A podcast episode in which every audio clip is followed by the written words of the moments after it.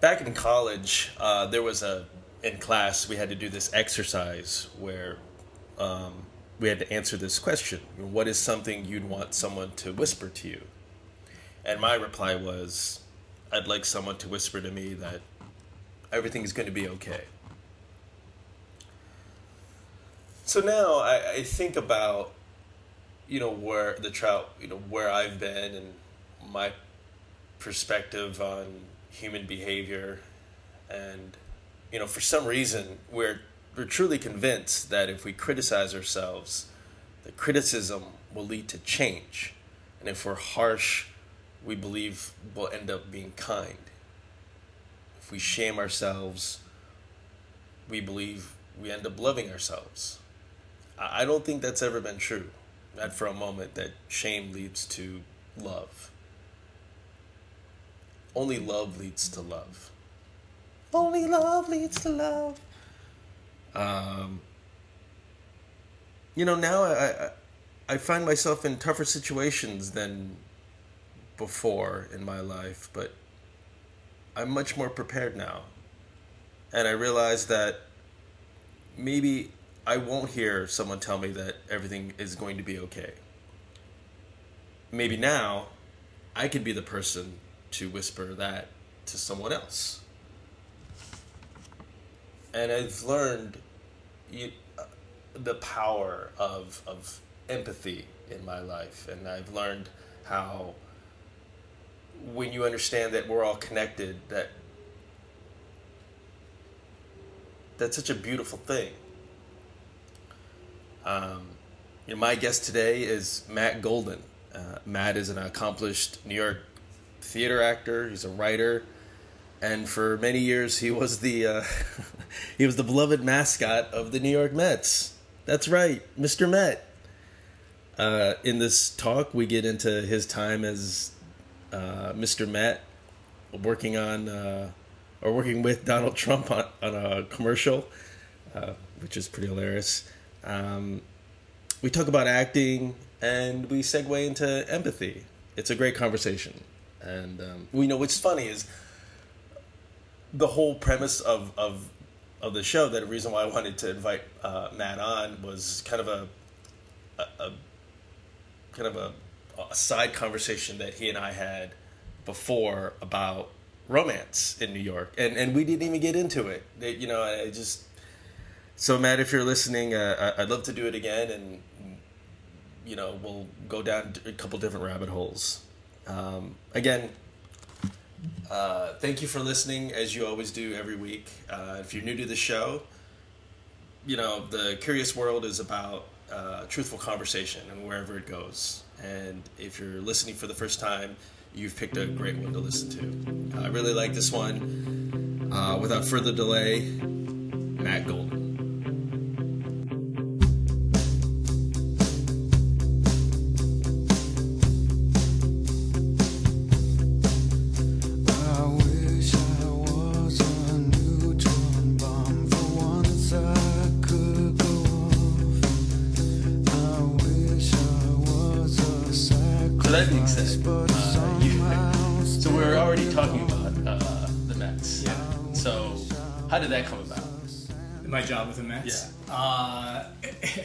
Let me just give you a little like introduction into it. Is that um, I'm actually been working on a memoir about that subject.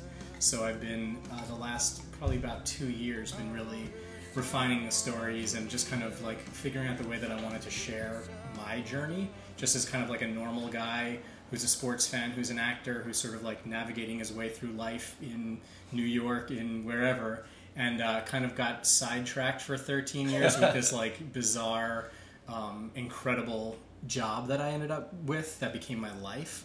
Um, so I've been working on. I knew when when I left it that there was that that wasn't the end of that experience for me. I didn't know what it was going to be, and as an artist, you know, I was I started writing a screenplay about a character that was similar to me, having these kind of experiences. Yeah. But then when I was writing the screenplay, it just sort of was like, wait, you can't this guy's like not behaving in any way that you don't behave and he's like the experiences he's having are exactly the ones you're having and i was having trouble writing other characters and everything so i said you know what maybe just start writing your stories just to kind of get them out there and see where they can go and I started doing that. And once I kind of honed in on it, took some writing classes and started workshopping pieces here and there. And then as time went on, it just it started taking shape in, in the form of a memoir. And uh, you know, it's it's based in my life with the Mets, based in my experience there. But um, it certainly goes off on tangents, and it's just about living. And like I said, just a guy navigating his life, but having these sort of surreal experiences, but that were very kind of real. Well, I, God, I have so many questions. I Yeah. imagine it's such so bizarre to go from that environment of, you know, Major League Baseball to, you know, doing like a doing like a stage reading, Yeah. like in, in Manhattan or something. Yeah, well, you know, my background is acting, right? I grew up uh, performing all the time, plays, commercials, musicals, everything. Kind of, kind of ran the gamut. Went to college and studied theater, musical theater specifically, but also drama and acting and all of that. And then got out of college and uh, looking for auditions and everything. So my background is, is acting, is performing, is Right. being on stage, being on film, all that stuff. Um, and then, but life takes you to interesting places that you don't necessarily foresee. And uh, yeah, it's just sort of kind of weaving your way and, and, and finding it out and sort of being open to whatever the next thing that presents itself or that you kind of put yourself in a space to, to you know, take part in. And that's, that's, But I guess it, it must have helped that you were a fan of the Mets. I don't think I could have done the job that I did for 13 years without being a die-hard Mets fan. I grew up on Long Island, so I come by it very honestly. I uh, yeah, I, I in 1986. I, Uh, I, mention I know Red Sox fan. Yeah, but you guys have done okay since. I know, I know. We actually haven't done okay since then. Well, you did great last year. Yeah, but but the goal is the World Series ring, and uh, you know we haven't. So '86 was the last time the Mets actually. remember, like last that. season, you opened up the, the, the, the season like on such a tear. Yeah. like, wow. Yeah, they won like 11 in a row Yeah. in April, I think. and then just- like everybody started getting injured. yeah, and then things happen. Baseball's a marathon, right? And then uh, at the All Star break, all that drama. There was that one week. I know they've actually done a TV show about it, uh, like on SNY. Um, just this one week of like change where the guys were traded but weren't traded. Then they brought in some. They made some trades, signed some some guys, and then all of a sudden.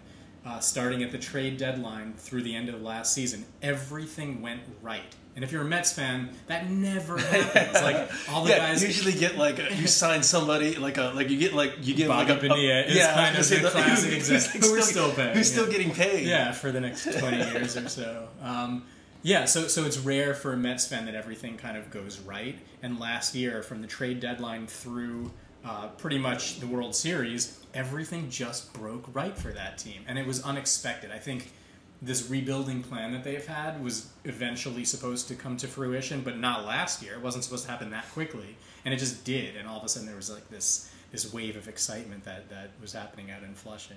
Um, of course, you know when things happen before they're supposed to. I guess that's when Kansas City stepped in and they were like, "Hey, wait, we have a story too," Yeah. you know. And all of a sudden, um, they kind of finished their destiny from the year before, where they lost the World Series. Uh, and, and beat us pretty handedly, I guess, in the actual series. Did, did you ever work in Shea, or was it always? I did. I worked from in Shea from '99 until 2008 when it closed. Oh, so, you you were part of the uh, the World Series here. hmm Yeah, I was there in the Subway Series in 2000. I was there in uh, 2006 when they were pretty much the dominant team in the National League, and then lost in dramatic fashion in the NLCS that year.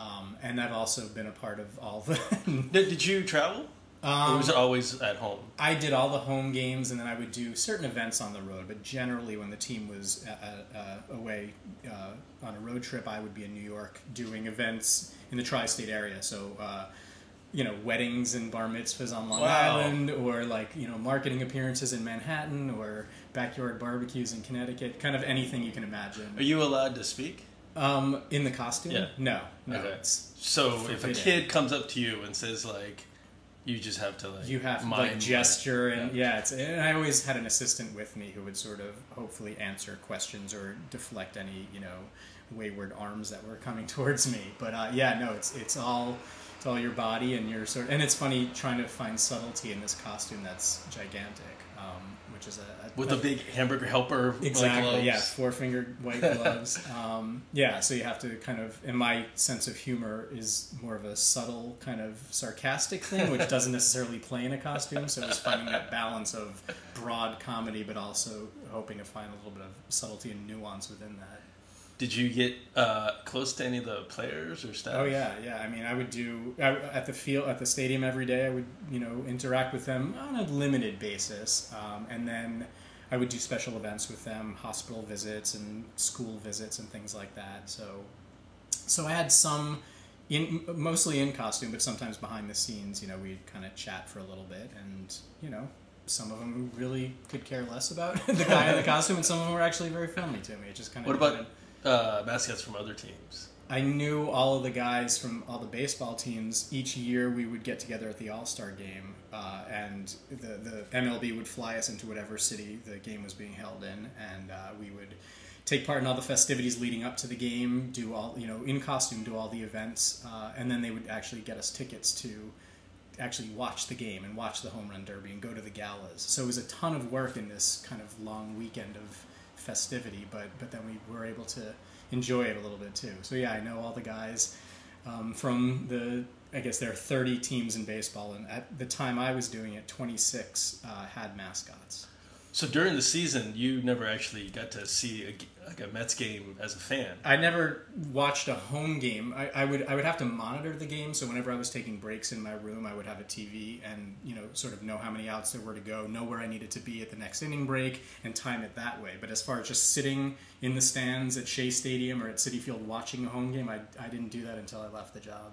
Wow. Yeah, but I grew up doing that, so it was a weird thing to kind of go back to that when when I had decided to leave uh, the first year after I left to sort of it was many emotions, mixed emotions, but harkening back to like the time when I was a kid where I could just sit in the stands, watch a game, not have to worry about where I had to be, you know, and just enjoy baseball. Of course, now my mind is racing watching this game because I'm thinking, well, all right, well he has to be over there now, and here he's how is he going to get from this place? And, and I have to do something. yeah. I, I felt this like tremendous responsibility to like make sure everything happened, and then I'd have to keep reminding myself, wait, that's not you anymore. You don't have to do that anymore. So how'd you have that balance? Because you you're you're you're an actor at the time. How did you? I would imagine that you don't have a lot of intersecting conversations, or maybe you did. What do you mean, uh, as far as Like those are completely different worlds, Right. Like I, I'm a sports fan too, so Right. I, I it would be rare that I would talk about sports, like you know when I was doing theater, Yeah. and vice versa. so the balance between the the sports Yeah. fan and me and the performer. In Yeah, yeah, Um, well, it was interesting because doing this job was an aspect of performance, not necessarily the one that I had studied and the one that I desired to, to, to take part in. But there's definitely a performer. There's a huge performance aspect to it, you know. Uh, so, but then I would kind of so at, when it was baseball time and when I was at the stadium, most of the talk was about statistics and about the pennant race and about you know guys' batting averages and things like that. But then I also had this desire for the other part, which is a huge part of me, if not the hugest part of me, was, you know, discussing theater and watching plays and, and getting into characters and things like that. And it was it was put aside a little bit when I was doing the job. I would do enough readings and things that kind of kept me active and kind of keeping a, a, a foot in the pool, as it were, for a while. Um, so it was never completely gone. And if, if I went on a commercial audition and booked a commercial, I could kind of miss a, a, a Mets gig and go and do that commercial for a day. But I ended up turning down a lot of jobs that were available to me in the theater world because I had this steady gig going, which kind of tore me a little bit, you know, because here it is, it's like your passion versus the thing that's making you money. The, Right. The, well, the steadiness. golden handcuffs. Yeah, exactly. And my last name is Golden, so it's yeah, that's perfect. um, so there's con- there's this kind of constant push and pull of like, what do I want to be doing versus what am, am I doing? Right. Um, and a lot of times I, I stifled the the impulse for acting, and I would watch my friends doing plays and things, and I would still have that burning inside of me. But the sensible side of me is like, no, make money, keep doing this weird thing that you're doing, and it was it was difficult. Um, sometimes it was great, and sometimes it was awful, and it was just sort of weighing those two things until finally, after a number of years, I, I finally had to kind of do this deep inward search and say like, all right, why, why are you here? What are you doing? What do you want to do with your, your life, with yourself, with your time? And uh, eventually, it, it was the only way that I can kind of be true to what I wanted to do was to leave the other thing aside entirely, to give it up, and to, you know, jump into the deep end um, of life and, and pursue this, uh, you know, uh, artistic career that has no definite kind of uh, there's no stability no, no you know you don't know what you're doing the next day Right. so What, what was, was there like a, a lightning bolt? What was the catalyst that made you kind of say, you know what, I, I'm gonna, I have to go for it? um, it wasn't a lightning bolt at all it was just sort of a steady uh, an ongoing um, I guess uh, the, the the burning the desire to kind of do the thing that I wanted to be doing the thing that fulfilled me eventually got too big to, to stifle um, which is it sounds so uh, I don't know it sounds like so otherworldly in a way but um, I guess you do the you do the thing and, and I, I I'm passionate about everything I do. So if I'm gonna go ahead and do something, whether it's a job or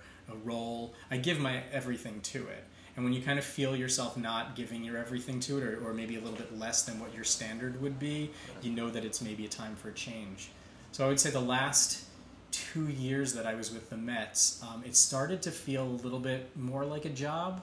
Uh, it, it was still fulfilling in some ways, but I started to feel more like I was stuck in it in a way. Um, I could leave at any time. You know, it wasn't it wasn't that they were holding me back.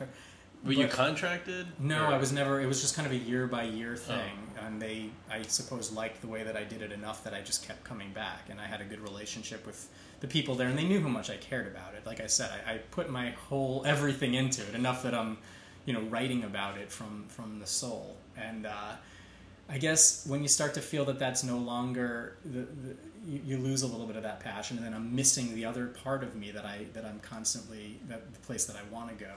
I guess eventually that started winning out, and the sensible side of me is like, no, stay, make money, keep doing all these. You get to travel a little bit, you get to see a lot of baseball, and that was incredible. But you know, your heart is something sometimes you have to follow, even if there's no logic to it. Um, Yeah, it's funny. My uh, it reminds me. My uh, friend for for the longest time, he was part of the Blue Man Group, and I was just like, and I remember he.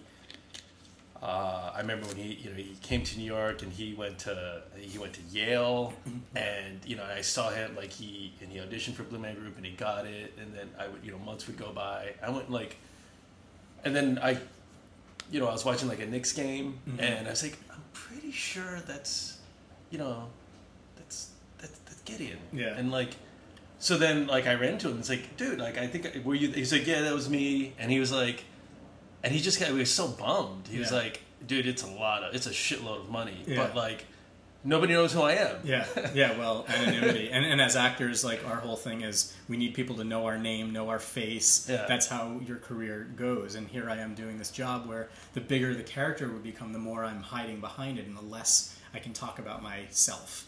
Um, and eventually, I guess narcissism wins out. no, it's beyond narcissism. It's just Did it come to a point where like you you didn't have any butterflies? You're like doing it by rote. You're the like, costume you're talking about. uh, just yeah, the mascot work. Um, yeah, uh, it, I wouldn't say by rote because every every event that I went to was slightly different. Yeah, I'd done a million weddings and I had done a million bar mitzvahs and I'd done a million baseball games, but the fans are different at each one. The, you Right. know, so so there's this variable of people um, and and you know place. I, I I may have done something at this location, but I never did it at this one. So there was always Right, some yeah. kind of newness to it. And baseball, if you're a baseball fan, you know, non-fans think it's boring because it's just this long, slow. But every pitch is drama, and every game is drama, and even in the, the, the crappy seasons where you know there's a little bit less drama and you're kind of seeing the summer through. I don't know. You still have to keep that kind of excitement because that's your job, you know, and that's also so so. It didn't ever become mundane, but it became regular. If that makes any sense, Right, like you know, kind of like okay, this is what I do. yeah, like like- every seventh inning like a- stretch, i I'm going to go on the field and I'm to conduct, take me out to the ball game. I'm to do it the way that I do it. But maybe there's like a little bit difference today because I'm feeling a certain way or I'm more excited. Right, I'll just put- I'll- I'll caffeine put it- or, yeah, you know, got like whatever got it happens to be. So you're always like an actor who does a, a show for three years. You have to find something new every single time. So I was able to do that. Um, but I guess I don't know. It's it's you just it, it any even if you if you've done a show for three years, you do have to find something, and sometimes it becomes harder and harder to find that thing. Right. So while I was able to find a little bit of something, and I was able to kind of see past my own. um, Wait, I, I've always so, so one of the gigs that I had when I when I when I first came to New York, and it was like a like a one day thing. Like I dressed up as a like a grape, and I sold out. I like gave away. I don't know what we were doing. yeah. Uh, I don't think I gave anything. It was like a promotional thing. Right. Anyway, that thing, that place, that thing, that that costume was hot as shit. Yeah. And I had like this like great like there was like a cage. Yeah. But nobody could see me, but like, and I could barely see anything. Right. And I just remember like it it was a lot um I felt like a robot. so how was it like logistically to move around? Uh, well, the head is really, really heavy. So there's all the weight is on your neck. Um, so it's like a helmet inside that holds the whole thing up, but all the weight is being held by your neck. So my neck and my trapezius muscles just Oh, because- really, it's not resting on my shoulders at all. Mr. Met, because he had such a big head, Yeah. right? Because So you know you try to keep it as realistic as possible, and if you need to shake your head, you shake your head, but all that weight is going with you, so it becomes it becomes a, a burden in more ways than one. Um, the body is free enough; you have padding on, but it's free enough that you can move like a human being. But everything's bigger, and you want to gesture bigger, more like a, a, a living cartoon character. But it is limited because the head is just so big. did, now what did the Yankees do? As far as Like the seventh inning stretch, or Uh, they played God Bless America at the seventh inning stretch. I don't want to get into like patriotism and all that. They don't have a mascot. So That's what I didn't think they did. Yeah, they just they did briefly in the late seventies, early eighties. They had um, they had this by the same company that designed the Phillie Phanatic. They had this like Muppet like creature, and he lasted not very long because I think the fans were so used to just being a good team and not needing a mascot and not needing frivolity that he, eventually he was like. He, he, he was only allowed in the upper tier of, the, of Yankee Stadium, and I think the fans were really abusive with him. So this is like in those are the, that's where they 1981. put the nicest fans up Yeah, yeah. um, so this is like in 1981, and that, like when when Muppets and mascots, and that was like sort of a huge thing, I guess, in our in our bizarre culture. and uh, they tried it, and it just it didn't it didn't work, and ever since then they've not had a mascot. Wow. Um, you ever been? To, have you been to the new Yankee Stadium? I've actually only seen a game there one time, and it was a couple of years ago. And it, it's such a I love baseball stadiums. I, I like I always think I think I heard it somewhere, and then I've sort of made it into my own thing. Is that every time you take off in an airplane and you look down, you just see like in America, Yes. just dotted with baseball fields, and they're like these jewels, like the, Yep, the see the color yeah, the little grass diamond and the- stands up, It's just I just I love seeing baseball stadiums from afar, you know, up in the sky, and then just I, I, I love any kind of stadium really, but especially baseball stadium. So I love to go to games even if my team is not involved. And I had an opportunity to go to a Yankee game a few years ago, and it was my first time in the new Yankee Stadium. I had been to the old one a bunch of times, and I, this is coming from a Mets fan, so of course I'm I'm very biased. It was like a cool new stadium with all the amenities and all that. It just it didn't have the charm of a lot of other stadiums. Yeah, stadiums. it I fe- felt. feels like a shopping mall. Yeah, and it feels doesn't like- and it doesn't have the history of the old Yankee Stadium. Well, So they kind of try to make they it like do, it. but it's a new stadium, Yeah. so it's not Fenway, it's not Wrigley, you know, and for that matter, it's not even the old Yankee Stadium, which to me, when they refurbished it in the '70s, like it didn't have that feeling of an old stadium, but at least you knew Babe Ruth played in that very spot, you know, and Lou Gehrig and all the greats. The new Yankee Stadium, I don't know, like it's it's a little bit, it's across the street, it just didn't have that same, Yeah. it didn't have that same. Well, you can get like me. a thirty dollar hot dog there. Or Yeah, something. yeah, yeah. It sort of loses something, but it's it's their place, and they go there and they honor their team, and they still have their monuments, and they still have the frieze around the outside, and you know, it's it's it, it's sort of the the new version of that kind of classical thing, I guess. But nothing is like Fenway, nothing is like Wrigley, and nothing is like all the the old school, you know, the ones that, and those are really the only two left. I guess Dodger Stadium is the next one in that list, but Oh yeah. Oh. and that's a long time after that. So yeah, those two stadiums stand apart, and I know they've remodeled them through the years, but uh, they still have that that quaint feeling, that kind of old timey baseball thing. So yeah, nothing's like that. But do you like Citi Field? I do. Um, I you know, having worked there, I kind of knew all the ins and outs of it. But like going from Shea Stadium, which I loved, but I only loved it You mi- you missed the because? I Oh, yeah, we didn't have that at Shea. That was like a vet, vet stadium thing. I mean, they had it at other stadiums, but no, the, the Really? I remember having see like going to the trough at Shea Stadium. not at Shea. No, they had they had full fledged urinals at Shea. Yeah? Were- yeah, but it but it. I loved Shea because of what it represented, not because of what the building was. You know, when it was first built in the '60s, it was this state of the art new stadium. It was one of the first multi-purpose stadiums that you know the Jets played there, the Mets played there. The the uh, field level moved to accommodate whatever sport, and then eventually they solidified it. But I grew up watching games there, and that's where I learned baseball. That's where I learned to be a Mets fan. That's where I smelled hot dogs and the Mm-hmm. dirty water, and that's where I smelled, you know, drank RC cola and all that stuff. And then when I started working Did there, they have Mr. Met back then? he was around in the 60s and then he was around for part of the 70s and then went away so for my i was born in the mid to late 70s so What for- about the Apple? Did they have that? the apple came around in the early 80s i believe so for my whole childhood there was no mr met but there was an apple um, and just going to games like that was what baseball was you know we, we lived on long island it was about 45 to 50 minute ride to Shea and I just we'd listen to the pregame on the radio and like get all that you know excitement and then walk in and see those bright colors and the stadium had you know the orange of the field level and the you know each level had a different bright color to it. Um, and that was there was nothing else like that. And then when I started working there I still remembered that and I still harkened back to that feeling um, but the stadium was decrepit by that point. Full- like like pipes are leaking this like sludgy kind of liquid that you can't identify, and you know it was a very different thing. So I loved it for what it represented in my childhood and watching baseball and seeing some of the greatest moments of my life. But the stadium itself was kind of needed. We needed a new one, and that's when Citi Field came along, and it took a little while to kind of get it's state of the art and the amenities were so much better the food was incredible but watching a game there it didn't yet when i was working there yet feel like a met stadium because it didn't have the history Right. so while Yeah. Shea was falling apart and City was brand new and shiny and awesome to watch a game, it didn't have the history. So I feel like the fans, you can't just build that. You know, you have to have some winning seasons. You have to have some moments that happen for it to feel like home. And I guess as the years have gone on, I think the first one, a lot of people say the first time it felt like a Met Stadium was when uh, Johan Santana pitched his no hitter, which was the year that I had left. So I wasn't even there. I was there for like three really crappy years. Well, you killed them though. I know. so, and then of course, last year with the World Series run, all of a sudden it's blue and orange, and you know it becomes a like fans go there and they feel like it's their home field. But it takes a while for that to happen. So I love Citi Field for what it was and all the amenities and the differences it had from Shea. But uh, I don't think it when I was there, it didn't quite feel. It didn't have that same nostalgia. It didn't have the, the memories that Shea held. Have you seen baseball in other countries?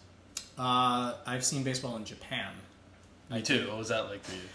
it's this was back in 2000 so this is a number of years ago but it was it was so different but the passion was i guess the passion was equal to what it is in america but it was manifested in such a different way you know watching sections now I guess they, they had the, the noisemakers that they would bang, and, and, and like the fans had chants that it was. I guess now, in, in some ways, uh, our baseball culture sort of has it has adopted some of their things. I think with the, you know, when they gave out noisemakers as like a door prize. Um, but there was just a different feeling to it, but but the same kind of passion. So I, I it was more of an organized passion. Let me say that. Yeah. Whereas like in America, go, almost like a like a kind of like a rowdy tennis match.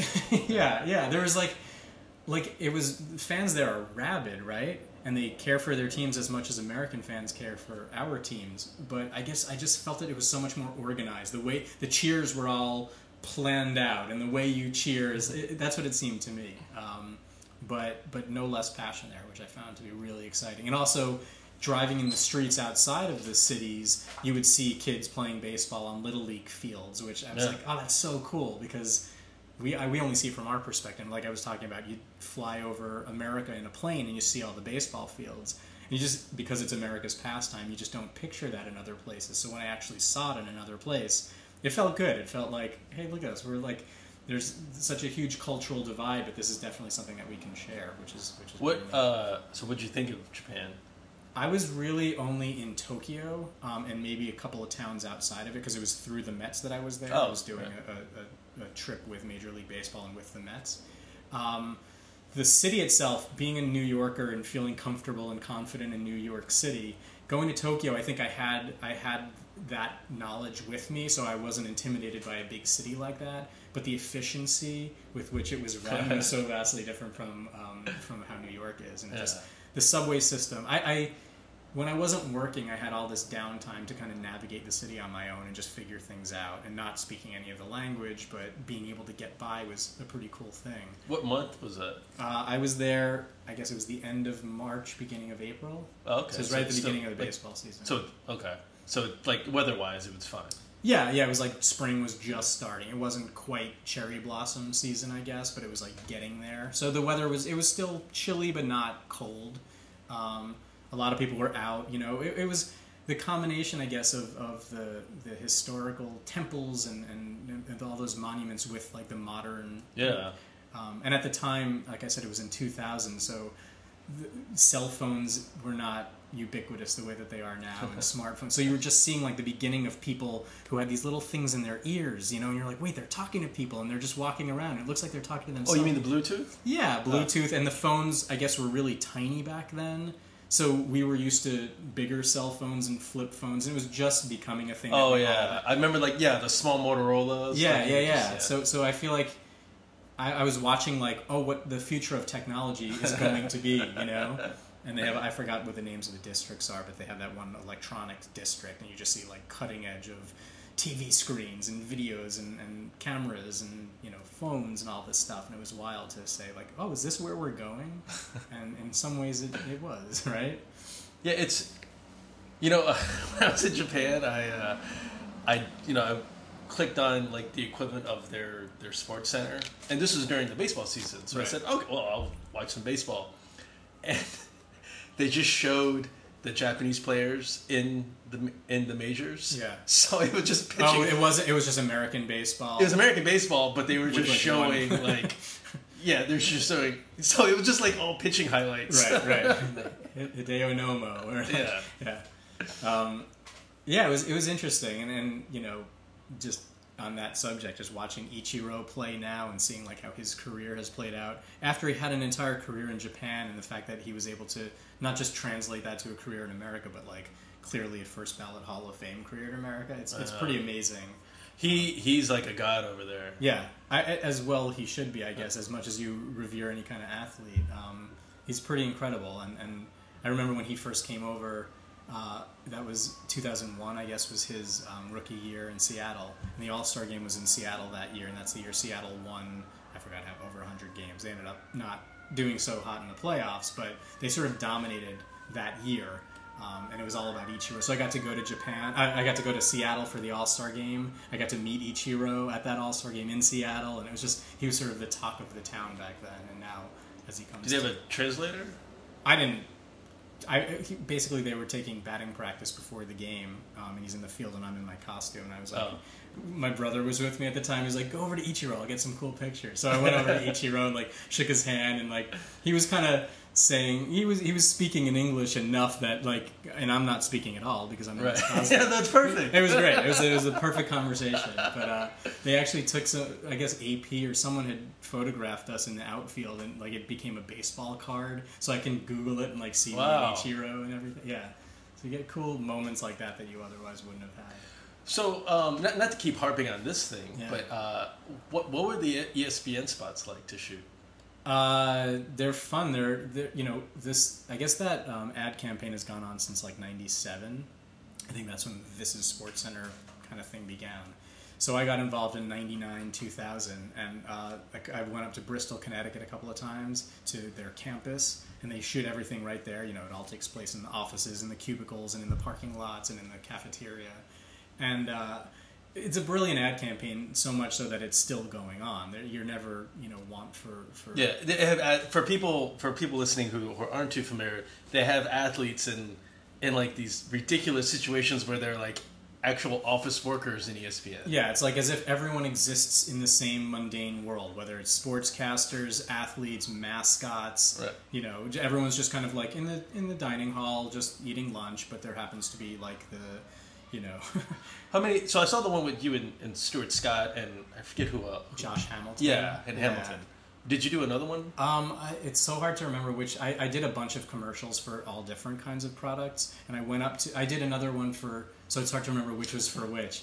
I did another one at Sports Listen to you. I know. Well, no, I don't say that to brag. I just say that because sometimes the funny part was they'd have you featured in the commercials, and sometimes they just have you as like an extra. Like they would need Mr. Met sitting in the background during a um, like there was a, there was a scene there was a, a commercial they did with Joe Montana where he was a chef in the kitchen and I guess he lost his Super Bowl ring like in one of the pots and pans so like so they had Mr. Met in the commercial but he's not featured he's just like eating lunch at another table while all the action's going on with everyone at this table like in the back you just happen to see Mr. Met sitting there so I So, was I was on I guess from a from a casting standpoint, they would actually they actually got you as Yeah. opposed to Well, with the Mets, there if if you wanted Mr. Met, you got Mr. Met. You, we didn't send the costume Okay, out, like okay. so you were getting the guy who does it at the games and all that. Um, there had to be some kind of consistency. You know, oh that's good that's well, good I, you. yeah, it was huge for me, and I because I cared so much about the the character, I, I appreciated that. Like, it wasn't just a costume that anyone could put on; it was something that like I knew how to do it. I the character was aspects of my personality, you know, all that stuff. Um, so so yeah, it was nice that they actually would send a car and send take me up to Wow. Bristol. Yeah, it was fancy stuff.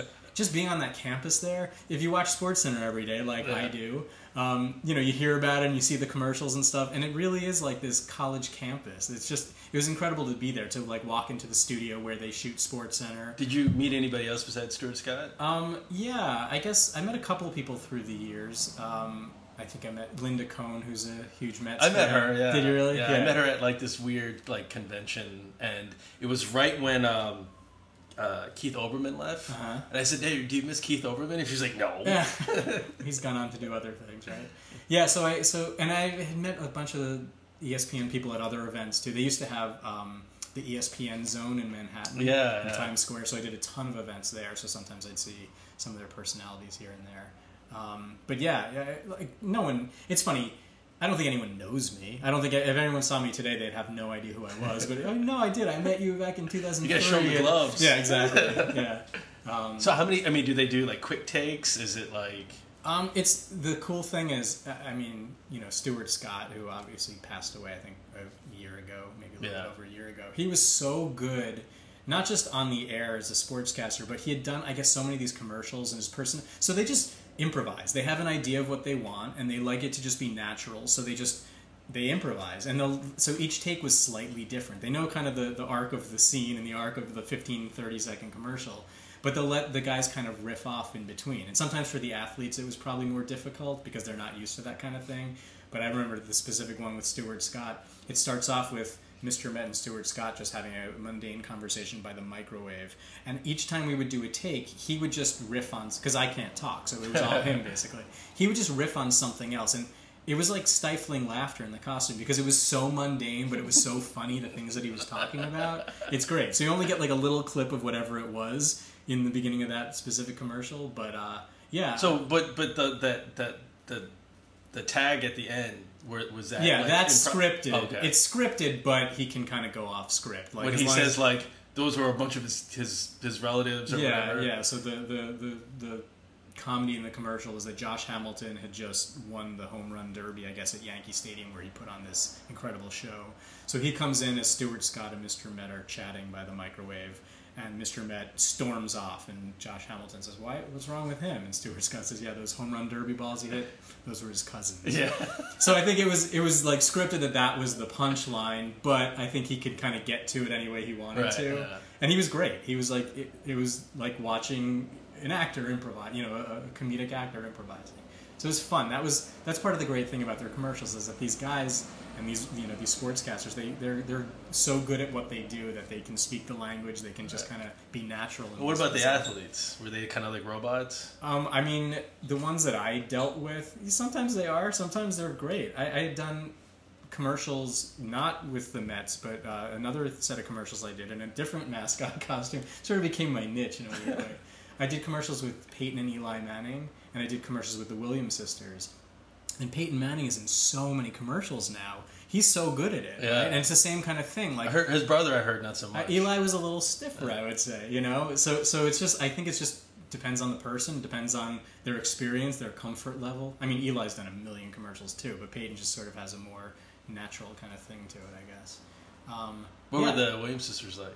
Uh, they were super friendly to me. This was again, trying to remember what year it was. It had to be around 06 or 07. Oh, well, they're still winning. Yeah, so back then they were the biggest deal, and you know, flash forward ten years. Oh, wait a thing. minute. Was this like um, like the double stuff? Like Yeah. the Oreo? Yeah, Okay. so I did commercials with Oreo where I was in a big Oreo costume, Oh, okay. and uh, I was I, I got cast as the mascot for Oreos because of my vast experience in mascot costumes. Here I am with like degrees in theater and everything.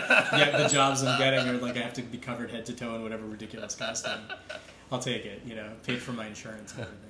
So yeah, so there was a series of commercials with the Williams sisters, and we were at the U.S. Open courts. It was in the off season, I guess, and they were, you know, scripted and whatever. But so basically, it was the Williams sisters like serving tennis balls at me, um, which is an interesting perspective. And what are to you have. doing? Are you I'm in this like, big or- yeah, like I like I the costume. You didn't really have control of the hands. They were sort of uh, manipulated by these like rods inside the costume, but one of the the hands on the outside was holding a tennis racket. So it's this Oreo mascot who's ready to play tennis with.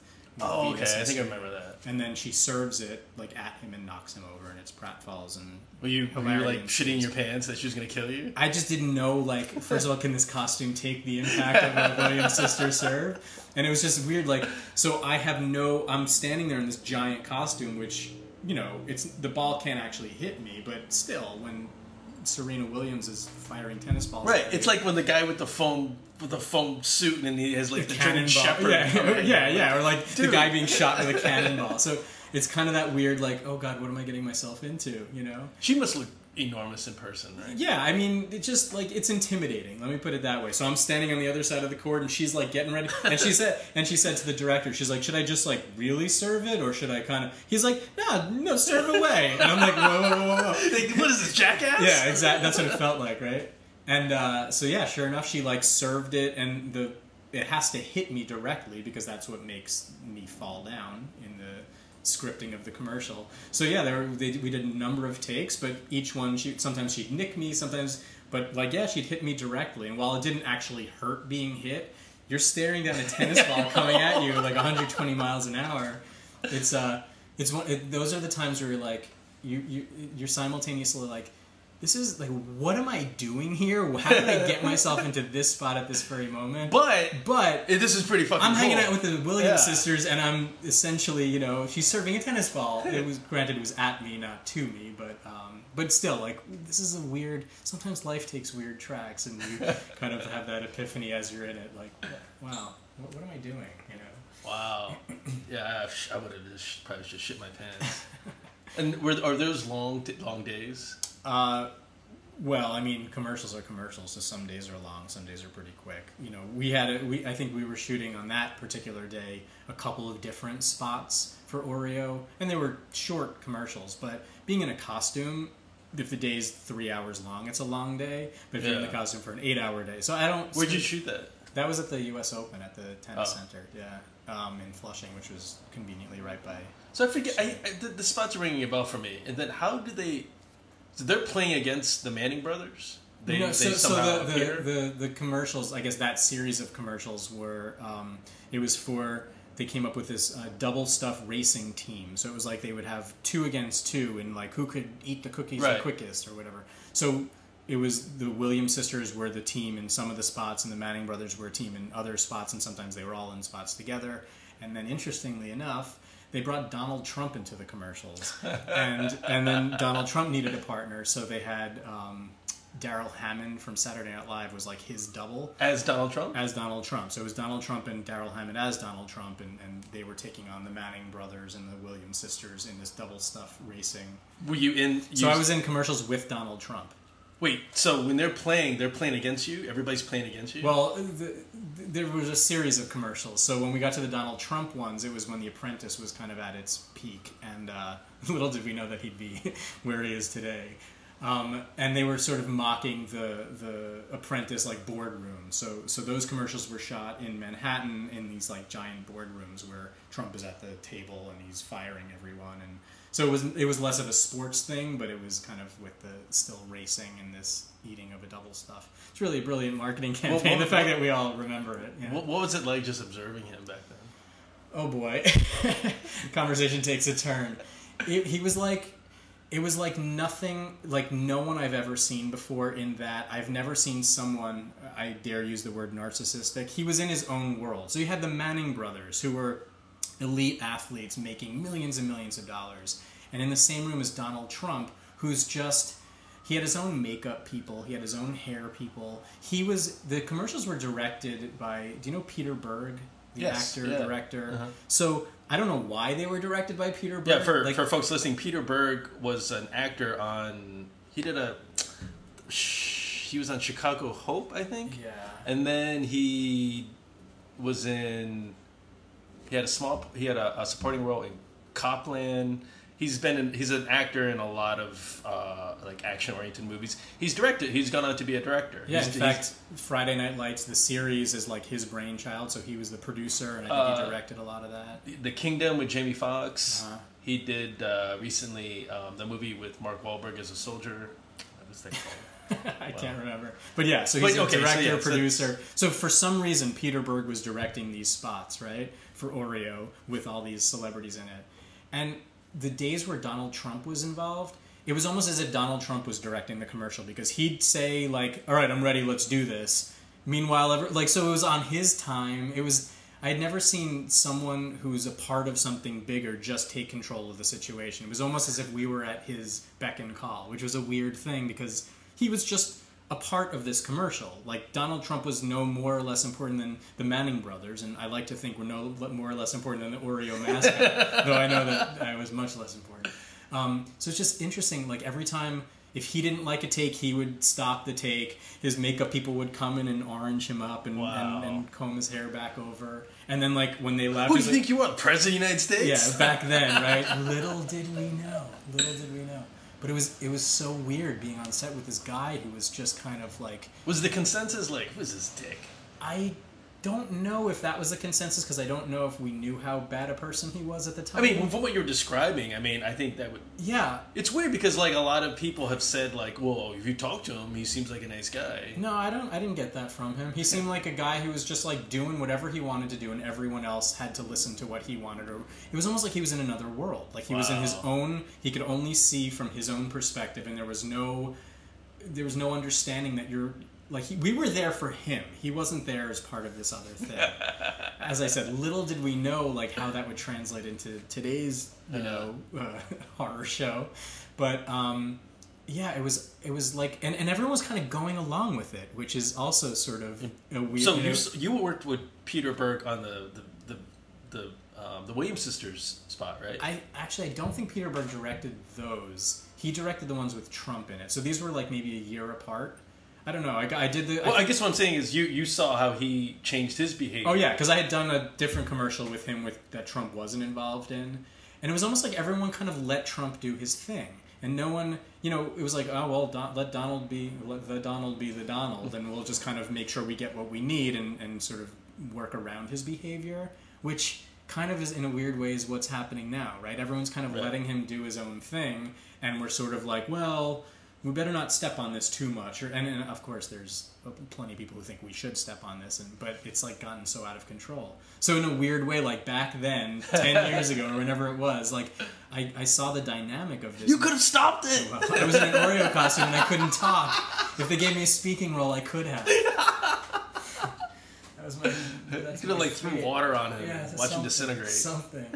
Um, but yeah, in, in a weird way, it was like he was dominating the room when there were other people who it was their job to like say how things were. But he he, everyone kind of deferred to him, or or at least um, I don't know, let him do his thing, and, and we sort of took a back seat to it. Wow, and he was like telling like gaffers what to do. not necessarily gaffers, but just like, all right, I'm ready, let's do this. And everyone's like, okay, I guess we're like, if we're on a break, like when he was done with his break, or when he wanted to take a break, eh, not according to like SAG rules or anything, but according to the Donald rules. Wow. Like just kind of running his own show, and, and his little team knew when to step in and fix his makeup and fix his hair, and then he, it was just like, it was watching it was just watching a person exist in a bubble. It was really interesting. And here I am in this costume for most of the time, like looking through mesh, as you were saying earlier, and sort of watching it from a distance. And while I was in the room, I'm still watching it from a distance. But sort of this just interesting dynamic of this person who had no sense of what else, of, of all the other people that were part of it. Was the Oreo more comfortable, like, like in terms of like you know your neck and Yeah, so so it wasn't it wasn't like it was just this giant Oreo with eyes and a mouth and, and like arms And a headband, out. right? And he had a headband for these particular commercials because it was the athletic version. Um, and yeah, so it wasn't comfortable because you're sort of in the body of this big cookie. So I didn't have the mobility that I had in the Mr. Met costume. Um, and, and I didn't like the arms that moved weren't my arms. They were just I had like these rods inside that I would manipulate. So I couldn't grip anything. I couldn't bend my arms. Um, and plus, like it's it's narrow inside. If you picture like an Oreo, and I'm standing looking out the the round part of it. Um, so I'm kind of, but but there was there was movement within the costume. and didn't you have like big bulky like like clown shoes? Yeah, yeah, which I was very used to from, from my Mets days. Like big shoes and big gloves are no problem for me. Yeah, so I'm wearing like tights underneath it, like these sparkling blue tights, and then I have Despite that all, you're looking at Trump again. Look at that clown. Yeah, and every once in a while they'd actually remember there was a guy in an Oreo costume, and they'd be like, "Oh, let's get Matt out of the costume while we're on a break here." So I'd have like two people help lift it off of me.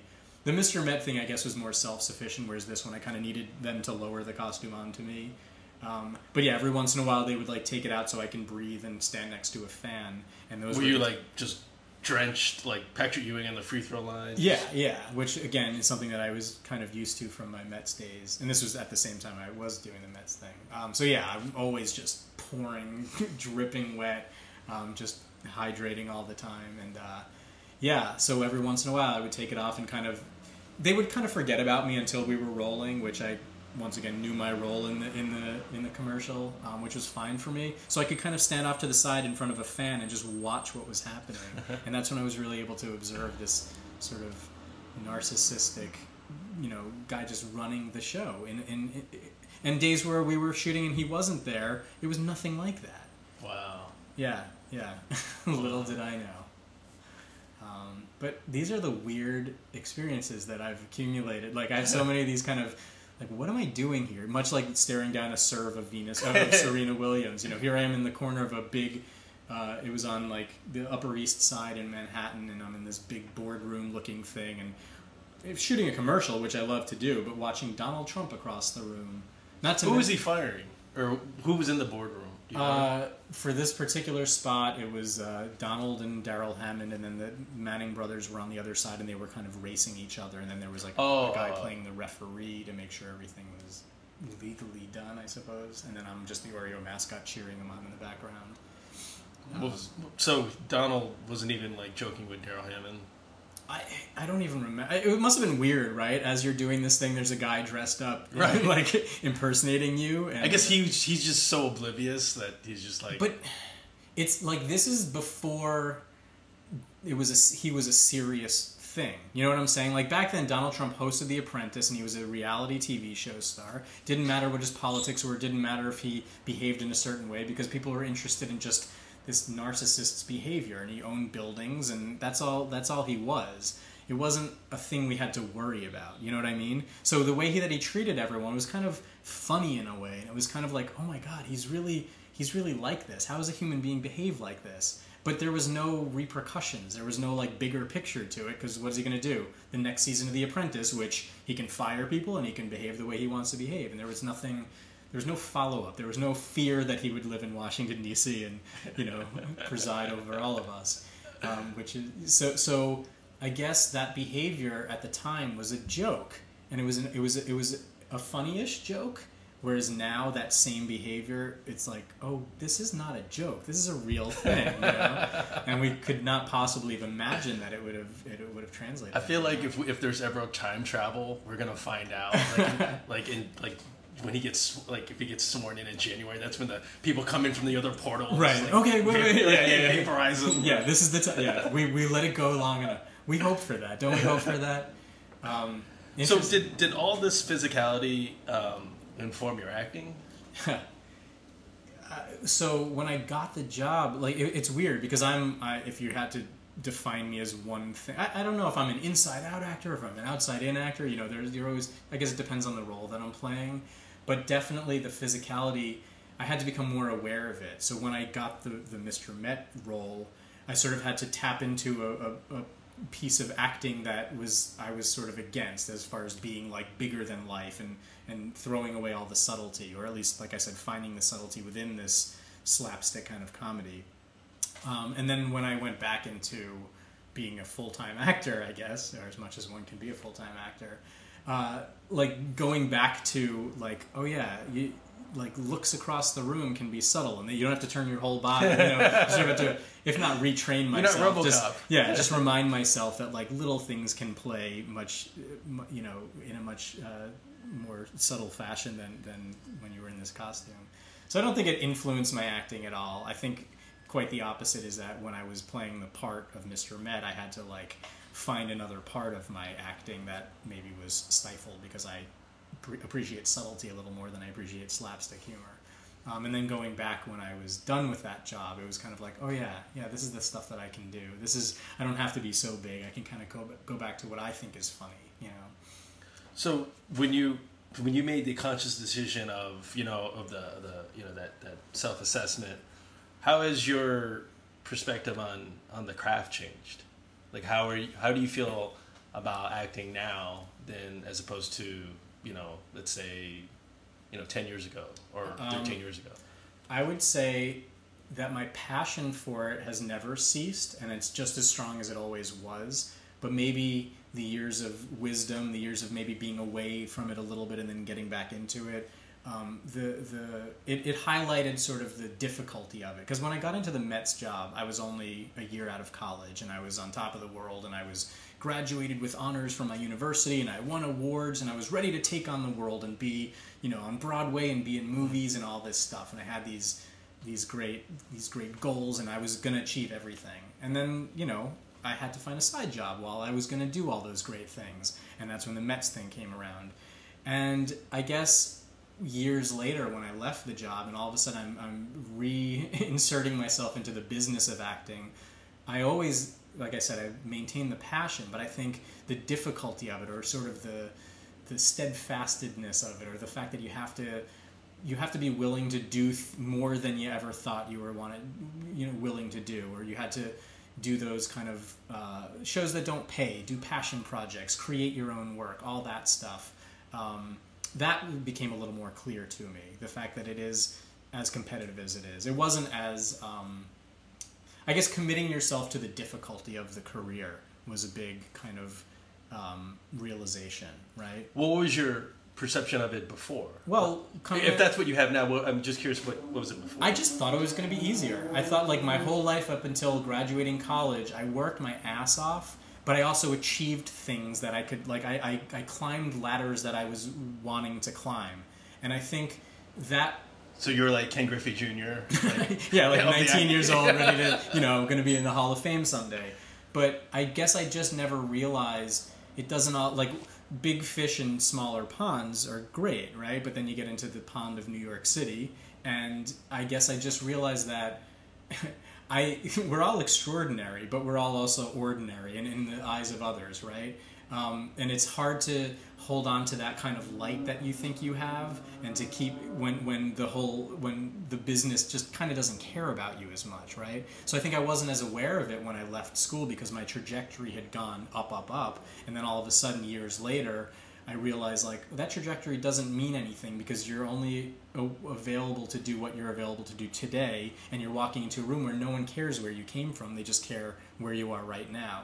So I think the struggle of of of finding my own way in the business and, and, and, and having to pick myself up off after all these uh, rejections. I guess that's the change is that it was just much easier back then and I thought it was going to continue that way. And then I realized years later with the wisdom of, of, of age that no, you got to work and you got to make yourself, and it's not about talent. It's not about, you know, it's about, so, it is about that and it's about so many other things as well. And I think I just thought that if I'm going up, up, up, then it's just going to continue that way. And when it doesn't continue that way, it was sort of a, a realization that you have to kind of adjust the way you, you, you, think about it and the way you look about it at it and the way you go about it. Um, do you do you view theater and movies the same way uh, that you did before, or do you is it more? Are you more keen on it now? Are you more?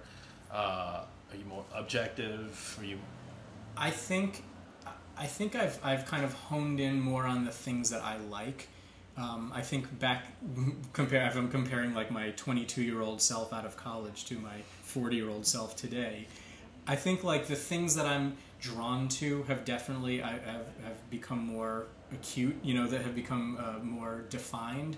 I when I do write when I write stuff or when I perform and stuff or I know what speaks to me more. So I think back then it was like I just want to be a movie star. Now it's like I don't need to be a movie star. I want to like work on things that I have a passion for. And I don't know if they're going to be huge movies or independent films or things that no one ever sees, but I want to there it's more of a passion uh, towards a, a, a, towards a fulfillment rather than like just this idea of what movie stardom is or, or being on Broadway. I think the if, if the goals I had when I was a kid were like be on Broadway, be in movies, I didn't realize like how general those terms were. Broadway is just a thing. It's just a place that you can yeah, you get a, a paycheck every week, but it's you know that sort of cachet of Broadway or movie star wore off through the years, and now it's like, no, I just want to. I want to work on things that I really like working on. I want to work with people that I really like working with, who have the same kind of eye for a, a certain aesthetic, or you know what I mean. Um, so I would say my, my focus is kind of granted, I will take jobs where I'm hired. I'll wear an Oreo costume if someone wants me to, because that's. But is your are you leaning more toward like uh, something more like like Brian Stokes Mitchell, who can, you know, he's obviously you know a Broadway legend who can sing, yeah. and act, and but also be a Mr. Robot. Or something are you looking more toward like more like a dramatic focus? Well let me be clear. I'm looking for anywhere where people want to hire me for whatever. So if i go in an audition where they want me to sing 16 bars of something that's fine. If i go in an audition where they want me to say seven lines from a script of really intense dialogue that's fine too. So I'm, beggars can't be choosers. But if i had my druthers um, i musical theater was always such a huge part of my life and in a way it still is and i just haven't done musicals lately so I think the stuff that I'm drawn to, aside from jobs, just for the sake of having a job, are more. Um, I don't know. I'm drawn to kind of a more. Uh, I hate to use this word, but like an independent voice, an honest voice, something that's not as blockbustery, not as marketable, maybe. Um, and the more writing that I do, the more I, I, I hone in on the things that that speak to me. Just kind of I, I like ordinary things. I like I like a story that's that is ordinary, but maybe there's a touch of the extraordinary in it. So musical theater, which I, as I said, I still have a passion for. Very few musicals speak to me in that way. So I don't I don't go out and pursue it in the way that I used to. Whereas um, I don't know movies that I'm drawn to, where I I, I, I, I I'm not as drawn to like Marvel films. I see their place. I see their like why and and the stories behind them are obviously the most important thing but that's not what i'm drawn to i'm, I'm more drawn to kind of I, I live in new york so that's my particular experience but i'm drawn to stories that are just like here are people who live in new york who are existing and, and, and connecting and not connecting and human right. interactions um, that can be subtle but profound so that's the kind of stuff that i want to be in that's the kind of stuff i want to write and it's the kind of stuff i want to be in um, you know, sometimes I uh, I grew up I, I grew up you know reading comic books, and I, am not a huge fan of those of, of the movies. Uh-huh. But sometimes I think about like, um, you know, like the uh, like the the pretentious like journalist who got into like being a film critic because he saw like Truffaut yeah. or and his editor goes,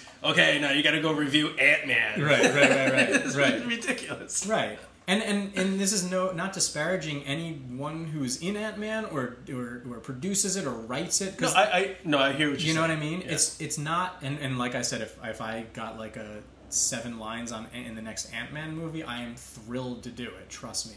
But if you're talking about like what I'm passionate about, um, the movies that I want to see are just kind of like I, I, I like.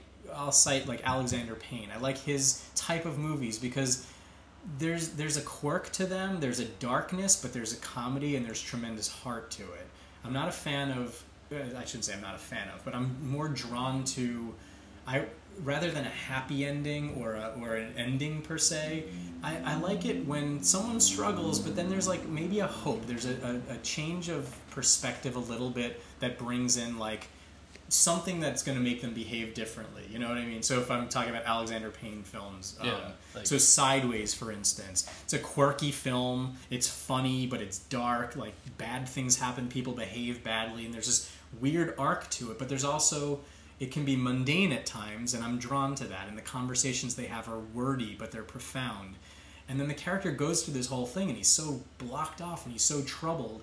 And then at the end of the movie, sorry, spoiler alert, but it's been out since you know when, It's like 10 twenty years years now. It doesn't matter. Um, so, but at the end, like he finally comes to a thing where he makes a decision that's slightly different than the decisions he always made, and you don't know where he's going to go. You literally see like all these cars pulling out of a parking lot, and they're all going right, and he just goes left, and something is different. And then he drives up the coast of California, and you assume you know where he's going, and he's going to visit Virginia Madsen, who has he's been kept he's kept himself away from, and he knocks on the door, and then it fades to black. So you don't know. She can open the door and punch him in the face. She can open the door and have sex with. You have no idea. You just know that like he came to a place where he made a different Right. decision. It's not on a, on a like neat and tidy and uh, like wrapped in a bow for Yes, you. yes. Which I think, uh, yeah, I think for for me, like that seems to be like a, a trend of like the unearned happy ending. Yeah. Where I think a lot of people are kind of. Um, just kind of regurgitating that, and I think uh, uh, moviegoers and audiences they seem to just kind of be okay with it. Yeah, and I think people do do find happiness in happy endings and in bows, and they like they like a solution, right? And and once again, like Ant Man, there's a place for that. I think that's great. I think there's a place for a lot of other things too. For me personally, what speaks to me because I live in this city that's difficult, right? I live in this city that kind of on rainy days you end up with like from knee down your pants Or are when it soaked. snows. or when it snows you have to climb these like mountain like literal mountains on the side of every sidewalk and the, the slush puddle so there's things that you have to navigate your way around and when you get to your destination so i'm going to continue with this metaphor when you get to your destination your pants are not dry. You got there right? Or you're somewhere different that you needed to be but you're still like your socks are still soaking wet and you may not have brought a second pair of socks. It's- you know what i'm saying? So it's like you're in the room now and you got there but and and- but but it's not perfect. It's not in a tidy little bow. Someone's not handing you a fresh pair of socks and a fresh pair of pants and everything is like now i can take on the world. There's like there's a a heaviness to it. And with all of that i still try to find the hope and that's where i say like a hopeful ending rather than a happy ending. Because there's a so so when it comes to art when it comes to movies and things and plays that's what i'm that's what i'm drawn to is sort of like recognizing the struggle and recognizing how much how difficult it is like every day to do whatever you have to do but also understanding that if you continue under a cloud well you'll just continue under the cloud so maybe go maybe make a left turn instead of going straight that day and maybe it'll be a little bit less cloudy on that other road you don't know but there's that opportunity um, I don't know. That's the kind of stuff that I'm drawn to, and that's the kind of stuff that I want to write, and that's the kind of stuff I want to be in. Um, So how do you maintain that as just as a, as a person living in this very difficult city? Of how do you not? Okay, I'll, I'll- put. this is a perfect example of, of New York for me. So I'm walking like I'm walking. I'm in the subway and I'm going up the stairs and there's this. Um, so there's this uh, guy coming down the stairs and this woman next to me. She's got like Trader Joe's bags or something, and she's beaming. She's like it's almost infectious. Like I, I'm not gonna say anything, but it's like cool. Like so, the guy coming down the stairs goes, "Hey, what the fuck are you smiling for?" yeah, yeah. like what, Yeah. dude? Like, I- Well, what you're doing right now is the perfect response. Like you have to laugh. You have to recognize that that's what happens in this in this world in this city specifically, and you kind of have to smile at it. And I'm certainly, first of all, you said how do you deal with this kind of stuff? Well, I just like before I was here, I was at a therapy session, so like that's part of how you deal. You know, you uh-huh. just. But what I like to do is I'm, I'm a I'm a huge observer. When I'm on the subway, yeah, oftentimes I have my earbuds in and I have music playing as like my little soundtrack that takes me through the day. But I'm also my eyes are almost always open and I'm watching interactions and I'm watching people cutting themselves off from interactions and I'm watching just this weird dynamic that we all have. And sometimes it makes me smile and sometimes it makes me cringe, but I'm just I try to make myself aware of it. Just and then I read stories about other people and their experiences. Um, and I think having an open eye to it is the first step of just like sort of existing in, in this world and in this city. Um, having maybe a little bit of a sense of humor about it is also helpful. And it's trying to, I, I understand that for all the shit that this city throws at you, like this is where I choose to be. I want to be in New York City. I live in Queens, which is not the most luxurious place, but I love my apartment. I live in Astoria. I've been there for a long time. I love Astoria.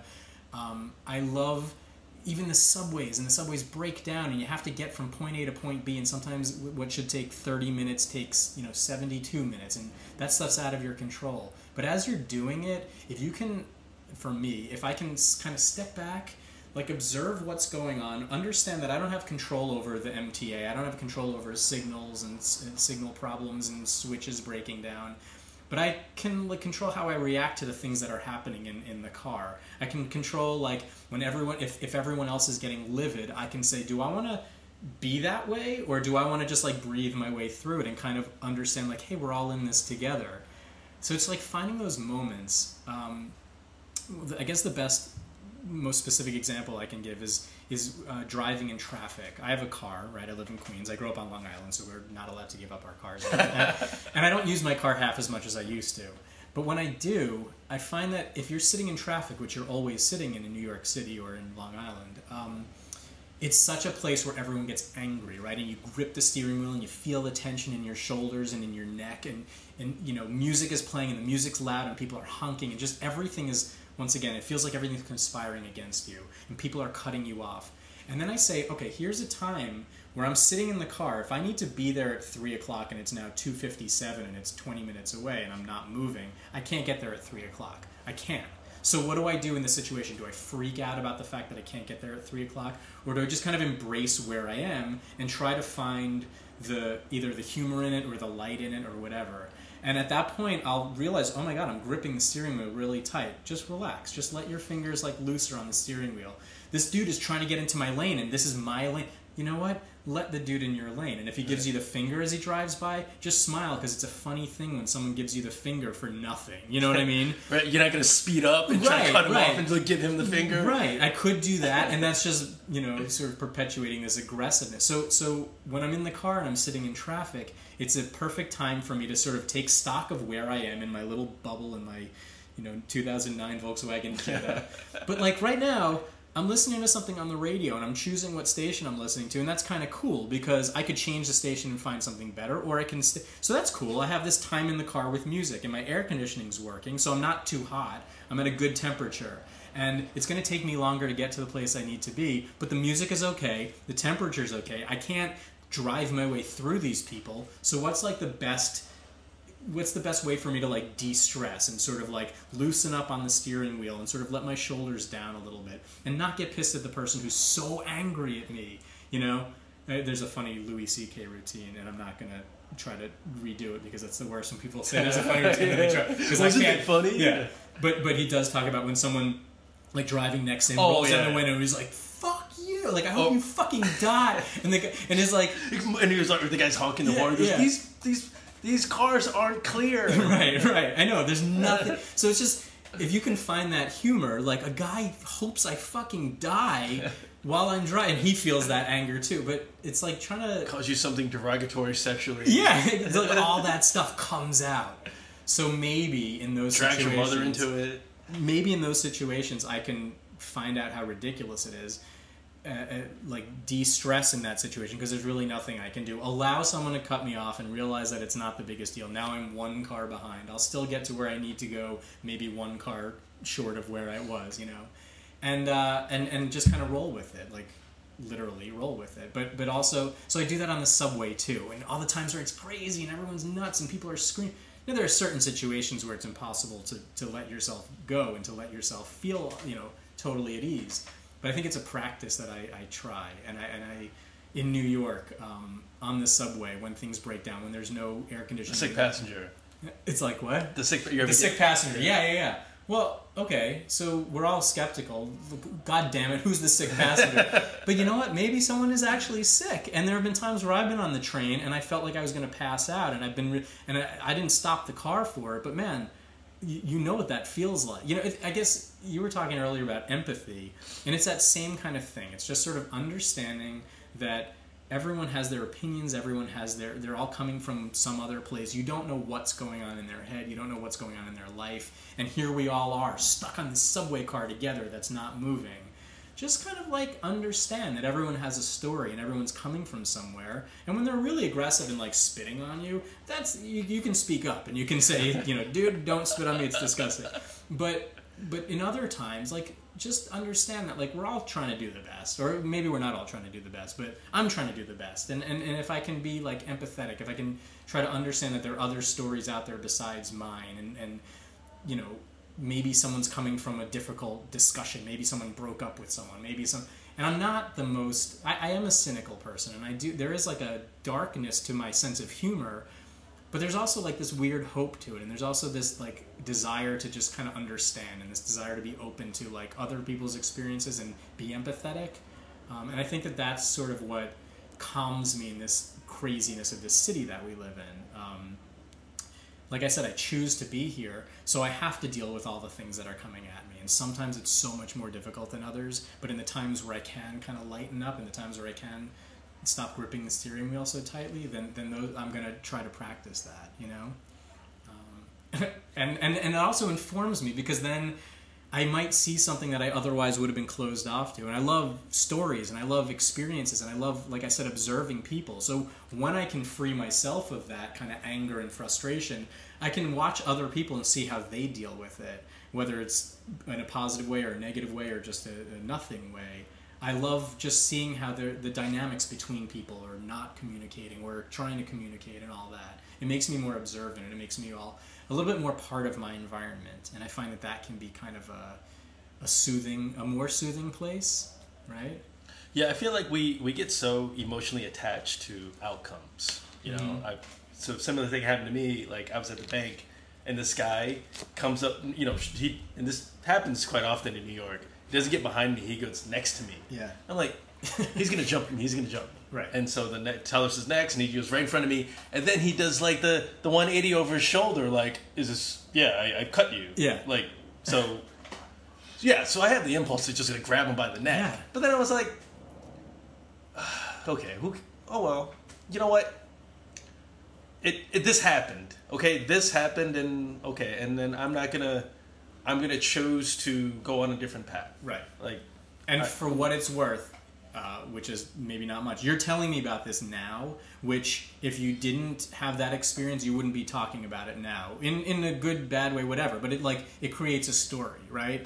If you just went to the bank and you went to the teller like you do, it's just another thing you do. But when when there's like a dynamic that happens, I don't know, maybe it influences something else. And as a as a creative person, like maybe it, it manifests itself into like a story you're going to tell or a play you're going to write. You know what I mean? right, exactly. it's it's it's a different shade of something and and you your choice in that situation was to react a certain way Well, I guess the traditional trajectory is the outcome is I'm going to go and deposit this check or, or whatever it is I need to do, like in front of the teller. I need to do that. And of course, if other things, you know, the pen doesn't work or Right. somebody cuts me in line, wait a minute. I didn't sign up for this. Fuck this. Right. I'm going to turn into the Hulk. right You could, but I mean that. I, I'm not su- suggesting this for anybody else, but for me, that's weakness. For me, I'm like that means you're just. It's so easy to push that button of like going like giving into your emotion of Right. whatever it is, you know, fear or anger Right. or. And we're. I, I like to think I'm more evolved than that. You know, um, I think it's just too easy to do that. Yeah, and and that's where your instinct often goes. And it's sometimes nice to, for me, to step back a little bit and say, okay, why is my instinct going there? And wouldn't it just be as more powerful to kind of just let it happen? You know, not not to be trod upon, not to go through life and just have everyone cutting you in line and stuff. But what it also does is it opens up something. So now you, so he does his thing, he leaves. Now you get to the teller, and the teller may have seen this, and you can roll your eyes at the teller, or she can, or he can say something back to you, and there's like now there's a different dynamic you have with that other person behind that glass, right? Which maybe you wouldn't have had before if you just went. And I, You there's can be heated. but there's just something interesting to me in that that it opened up a new relationship because you both observed this you know negative behavior and now you have something in common that you may not have had in common if you just went up before that and handed them your your check stubs or whatever you know what i'm saying Right. And that's where i find the interest is like reacting to something in a way that you react to it and then what's like the follow-up to that all of a sudden there's a new opportunity or there's a new person you're connecting with or you know when that guy cut you in line and you're you look at the person behind you and now you're sharing something an experience with them and there's something there. You know in my romantic mind it's like then you meet someone and then you you know and then all of a sudden for whatever that's worth like there's a different relationship and maybe you guys you know are become best friends maybe you never see them again anything in between but now there's like you forged a different relationship with someone else and i just think that that's that's the more interesting thing to me is is like that it le- that it opens up other doors that, that were not there had you just gone about your normal routine or had you been angry and screamed at this person you know So what do you? So you know, being in the uh, in the acting world, you do come across people that um, that don't have that positive outlook, right? Yeah. So you have people who are just you know all about their career or kind of like. Oh, sorry. Can you plug that in? Plug in. it. Plug me in. Nope. So Oh. there's that cord right there. Sorry. last hour of what we said Yeah. No. No. No. no, no, no. It was. I was just. I just realized I was unplugged, and then the battery said like.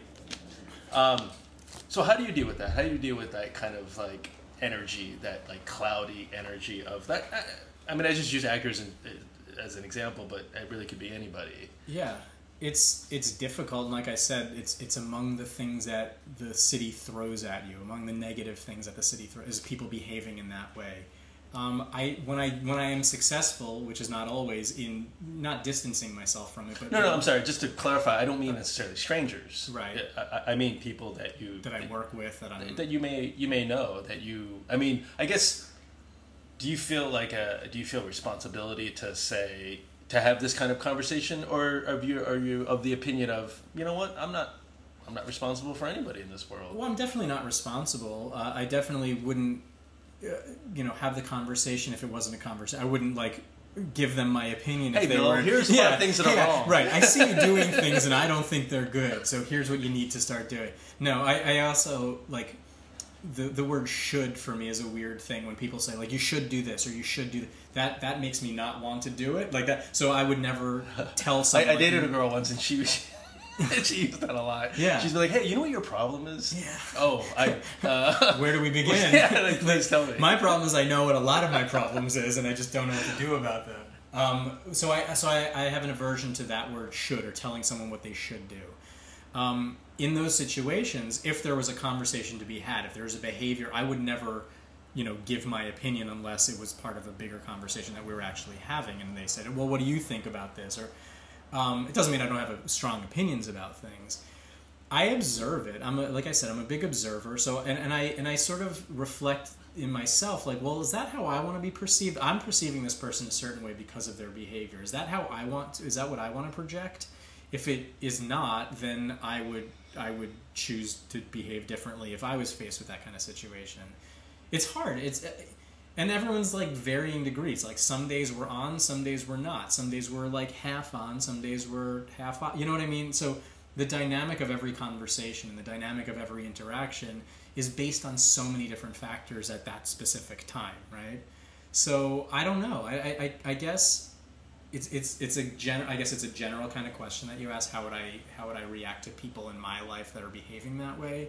Um, I don't know. Sometimes I would choose to not be around it. Sometimes, well, that was the question. Yeah, Yeah. kind of the where I was getting at. I mean, sometimes if, if I was constantly being bombarded with like that kind of negativity by someone who is regularly in my life, I would maybe extricate myself from that situation. I would maybe not want to be with that person as often.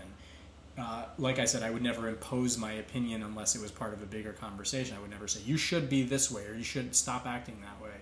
Um, but if I was around that too much, yeah, I would think my choice in that situation was to say, you know what, I don't want to be around this negativity anymore. So maybe I'm going to hang out with the people who make me feel good, you know, or who I feel good about hanging hanging with. Um, yeah, I'm trying to think of like examples of, of people in my life that are like that. Well, I just kind of pop like the actor thing was the first like the kind of like a like a default for me. Like I, I, I used to be around like a lot of actors who would kind of mope about their career. yeah, and um, I, I I wasn't equipped with kind of the um, my like the self excavation that I have now, where I could just like yeah, I don't want to deal with this. Yeah. I, I kind of really had the oh let me please tell me more and because essentially I don't I don't number one I don't care number two you're very toxic and it's really not anything to do with me right, you're just you just want to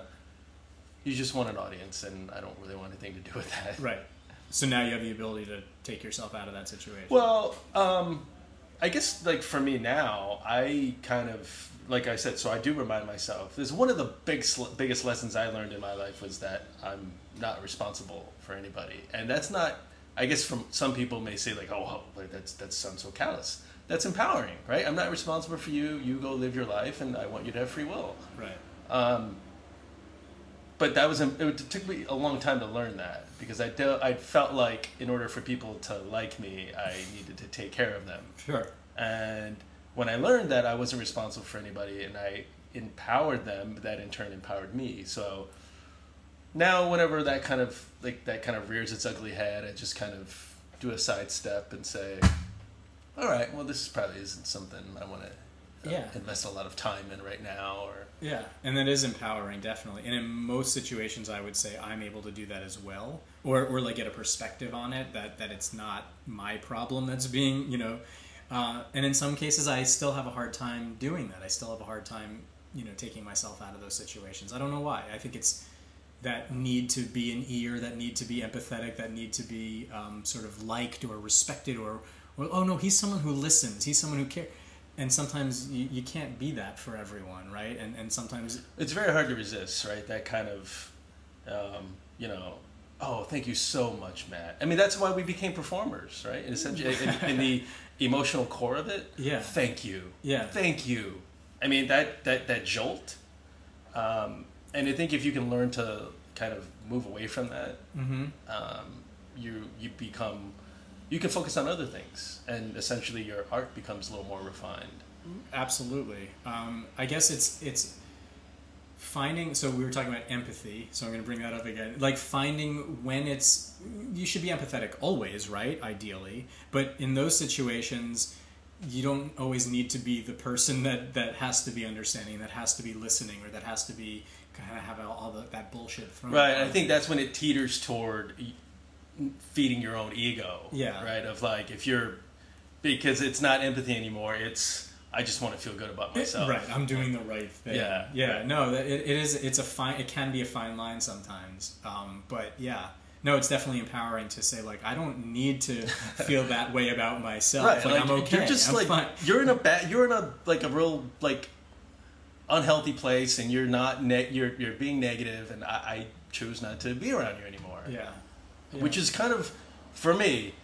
That was just like it, there was another voice in my head. It was like, "How dare you?" Yeah, it's it's it's hard. It's it's and when you're I'm bringing it back to New York. When you're in New York and you're always surrounded by so many people all the time. I guess differently from LA where like you might be isolated a lot more. Like that's what people I know who live there drive. They say New York it's like everything's on top of itself, whereas in LA there's like so much more space, right? Right.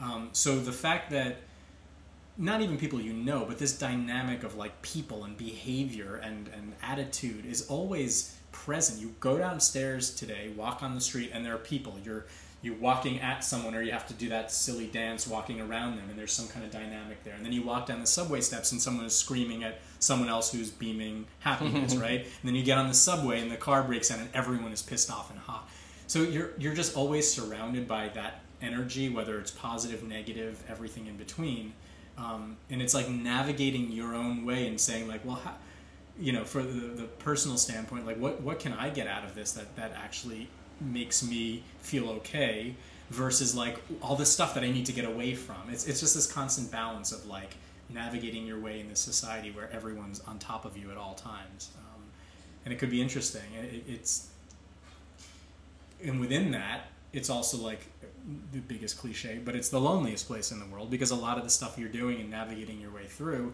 you're doing on your own, right? And you're not you're not communicating with other people, and you're on a subway with a million other people, and you're not making eye contact, and you're not having a conversation. You're just have your earbuds on, and you're doing it by yourself, and that too is an interesting dynamic. Well, I mean, if you were like, if you were super popular and had tons of money, and you had like, I, I, you know, when I, I think I think about like the the children of famous celebrities, Mm-hmm. how they don't have to work and they have all these famous friends and just extremely wealthy and they don't have to do their own laundry. Right. um, I mean, as a kid, I was like, oh, I want that life. But where's the growth in that? You know, I remember going to college and I had to show this kid how to do his laundry. I, I, I didn't think anything of it, like, you know, whatever. But he was just like, yeah, fuck this, I'm not doing it. And so he, like, he like drop, had a drop off service. Yeah. You're 18 years old. Drop I, I don't know anything about that. I'm 40 and I won't drop my laundry off and still spend the two hours in the laundromat. Um, yeah, it, I, I lost my train, but like, also what I find this is a kind of tying it back into what we were talking about. Um, like the those mundane experiences of being in a laundromat and to me they're so I, I find some of the coolest dynamics between human beings at those times. I'll, I'll tell you like a quick story that kind of illustrates that. So you know i'm living my life i'm kind of in my own head all the time and i'm navigating my way and it's just another day i have to do laundry so i kind of set aside two hours to do it and i go to the laundromat and i put my headphones in and i put the stuff in and that's it. I'm in my own world i'm looking at my phone i'm things are spinning i have 26 minutes left nothing happening. And then this guy comes in uh, he's probably in his 60s or 70s, and I kind of like look up at him like he's a weird dude. Okay, another strange guy in Queens at a laundromat. And he goes over to the the uh, dryers and he takes out like these two giant comforters that have obviously been in there for hours, right? These big fluffy comforters. Okay, so I'm just observing his behavior and just kind of still in my own world. And then he starts walking towards the door. He like stuffs them into a bag, and I'm just sitting there right by the door. And he kind of taps me on the leg. I'm like, whoa, why is this weird dude talking to me? And he's like, hey. I, I, I wrote this all down, so it's I don't remember the details of his name, but say like he's like, hey, my, uh, I'm Joe. It's like, okay, hey Joe. He's like, what's your name? Do I have to tell him my name? I don't know. I'm Matt. Did you get Matt. the Did you get the sense that he was f- disarming? He was confrontational. he wasn't confrontational at all. I got the sense that, and this is maybe as the conversation went on, I got even more of this sense that maybe he was a little bit lonely, right? And here I am feeling lonely in my own person, and here's this guy who's like, he's connecting with me and I'm resistant to it. But maybe if I like slowly recalibrate and let him in a little bit, or let myself out a little bit, maybe there's something there. I have no idea. So I kind of like make eye contact with him. Hey, hey, Joe he asked my name. I'm Matt. I didn't really want to tell him. He says, "Yeah." So, uh, and he just starts telling me stuff. He says, "So, you know, I do my. This is my. These are my daughter's. He's real queens. You know, this is my. These are my daughter's comforters." I said, "O- "Okay, yeah. You know, I. I used to do her laundry. Now, I. I mean, you know, like." Like growing up, I used to clean her her clothes and stuff. Now I'm now I'm you know I'm free during the day because I'm retired, so I'm doing her. I'm like, okay, yeah, she gives me a little bit of an allowance. I used to give her an allowance. Now she's giving me an allowance, so I can kind of get her. I said, okay. And now this guy's just like sharing random stuff with me. And he starts talking about like people. He started. He brings up that he's like, yeah, because you know I was in Vietnam. Uh, okay, why are you telling me you're in Vietnam? And he starts sharing the story about me, uh, sharing a story with me about when he was in Vietnam. And he said, and then it's all of a sudden becoming this bigger conversation. He's like, you know, and when you're in the military, you, you're always looking out for your brother, right? Because you got the enemy. So it's like you just like are, your, these are your guys. You don't choose who they are, but you know you're there for each other. I'm like, okay. And now it's like in my head, I'm like, this is like a scene in a movie where like the protagonist, who's me, is opening his mind to this conversation that was like mundane, but now it's becoming profound because he's telling me like I have to look out for other people, and maybe in my own head, I'm not looking out for other people, and maybe I need to open that up a little bit. And granted, he throws in some like racist things about the Vietnamese and everything. I'm like, all right, well, Joe, you know, he's salt of the earth. So I Fast forward to yeah, yeah, yeah. That's but it colors his character, right? And then he kind of like he just keeps going. He's like, yeah, you know. So I see a guy in the street and he's down. You know, I'm gonna I'm gonna try to pick him up. I mean, I can't offer him a lot, but I'm gonna give him something like, oh, thanks, Joe. Okay, cool, Joe. And then he's it's just like he's just letting me in on this like his mindset about helping people for no reason. I'm just sitting there waiting for my laundry to finish, and all of a sudden this guy just felt this need to connect with a dude who was sitting by the door for no other reason, and I was I wasn't receptive to it, and now all of a sudden I'm opening myself up a little bit and maybe offering a little bit of information here, a little bit more there. Um, finally, like after this weird conversation, which he was pretty much directing, um, he's just like, "Yeah, so uh, yeah, it's good, good to talk to you, Matt." I'm like, "Good to talk to you too, Joe." And he like he kind of slaps me on the foot. I'm sitting with my legs crossed, and I'm wearing a pair of sneakers that I bought like three years ago.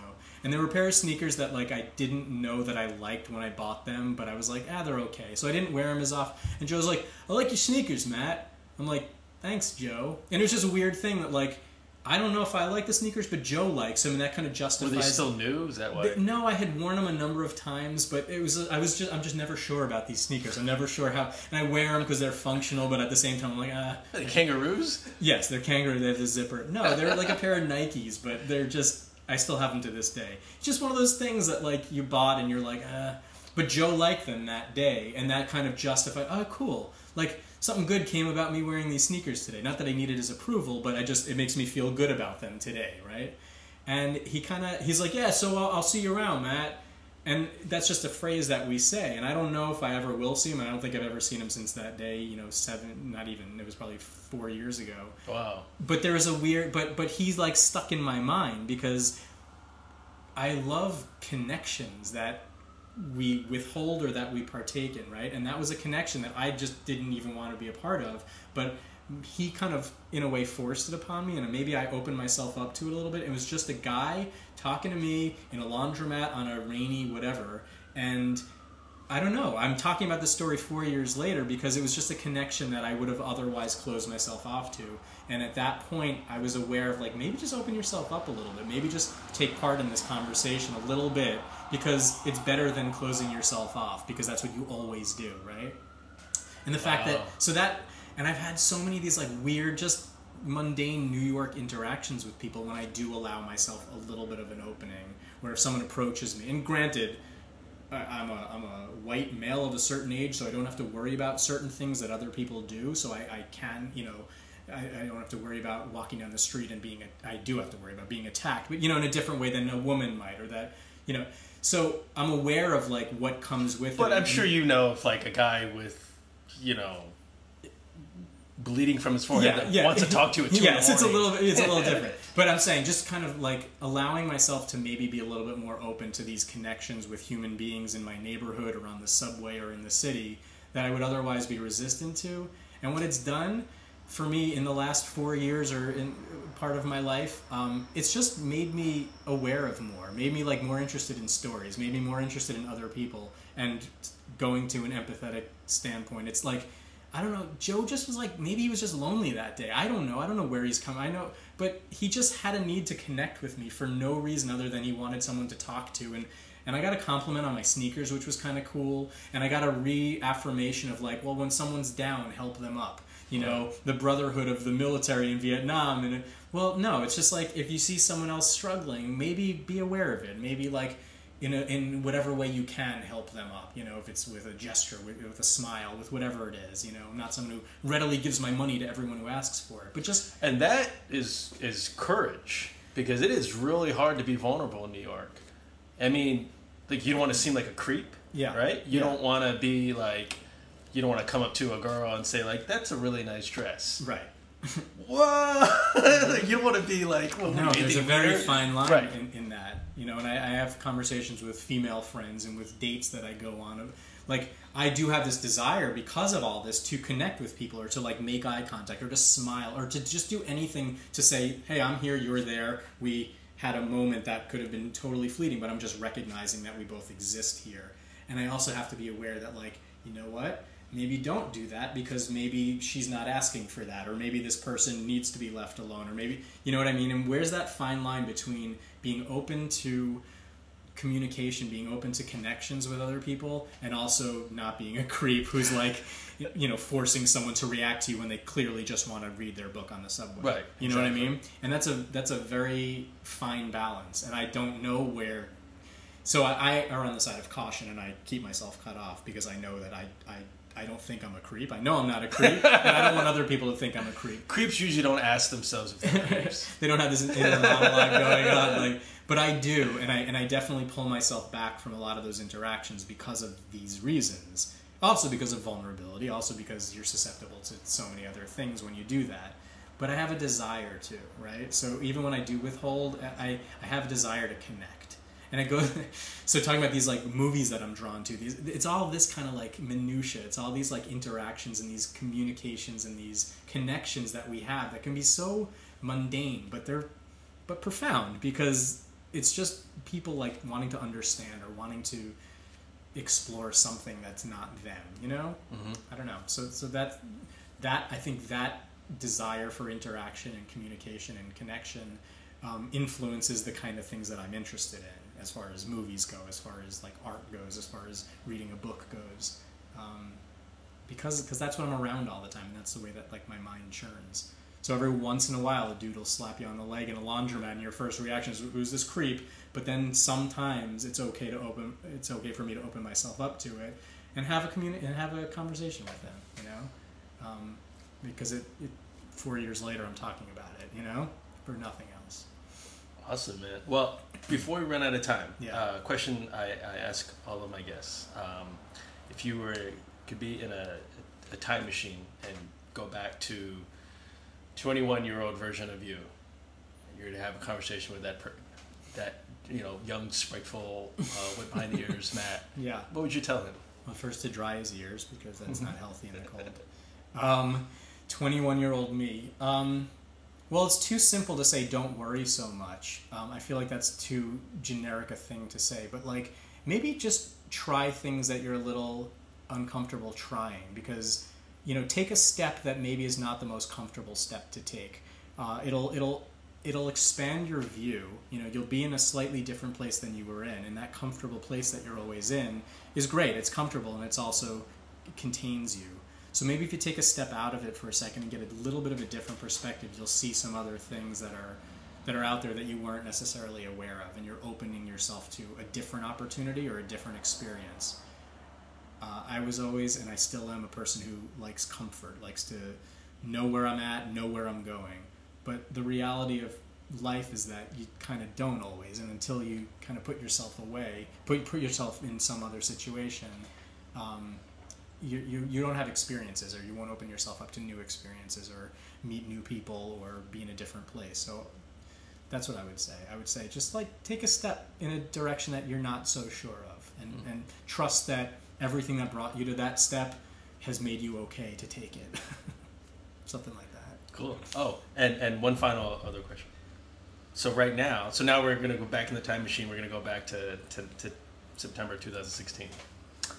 So what is happiness to you now? Uh, happiness to me. That's a loaded question. I'm still trying to figure that out. You know, uh, every every day, I think it's it's like it's doing kind of what I was just saying. It's it's it's and and feeling some kind of um, fulfillment from that. So it's it's because I'm not someone who's going to take a huge leap or, or I'm so hesitant to take those huge leaps. If I allow myself to take a little step and then maybe get something back from it or get a little pat on the back or get a little sense of fulfillment for myself or not asking for approval, but just like, hey, you're okay here too. You were okay there and, and maybe a little bit stuck. And you take that step and you're okay now. It's not necessarily happiness that I feel, but it's a sense that like by continuing to move, I'm opening myself up to new experiences. And I think that that to me is is if not happiness, it's it's on the road toward some kind of fulfillment, not fulfillment in the grandi- grandiose sense because I don't know what that is, but it's progress to me can lead to the next little bit of happiness that I can feel. So by taking a little bit of a step, that might be a little I'm a nervous I'm a little bit nervous to take, can potentially the reward of from actual work. yeah. Well, yeah, yeah. Do like I I can trust that. Like I said, I can trust that everything I've done to this point has led me here. So just loosen the reins a little bit and, and allow yourself out a little bit more than you're comfortable with, and trust that that foundation you have, you're going to be okay. And if it's not right, you can turn your head and look a different way, and that's okay too. It's like giving myself sort of that that not pass, but that that um, security that like you'll be okay, you'll be okay. Just kind of keep going. Just give yourself a little nudge and keep going. So once again, I said it's not necessarily happiness because I don't. I'm always searching for that, but it's it's a sense of like of content, a sense of feeling like be a little bit riskier than you're used to being and, and, and trust that you're going to be okay. Cool. Man, you're gonna be okay. thank you. Thank I you. think we're all gonna be okay. Thanks. thanks. Uh, uh, Matt, what's the website where people can people find you? Uh, my sort of makeshift website until I put more time into a better one is uh, bigbaseballhead.wordpress.com. B-I-G. And if you've listened up to this point, you'll know you obviously know what that means. yeah, bigbaseballhead.wordpress.com. Awesome, uh, Matt. Thank you so much for doing this. This Yeah. is this is a lot of fun. Yeah, it's always cool to talk and to share conversation. Uh, sweet listeners, thanks for sticking around. Like I always say, you're a part of this conversation. You're just on the quiet side. Uh, Bodhisattva, go out and do good in the world. Thanks, guys. Boys, welcome to the Trump Dome. Uh, this is just your office. Cool it, Johnny. Touchdown. Ready. Gentlemen, you're about to lose to the smartest, Set. Most classy. highest quality, Handsomest DSRL champions ever. In fact, soon the Trump organization will acquire the Manning name and turn it into a luxury.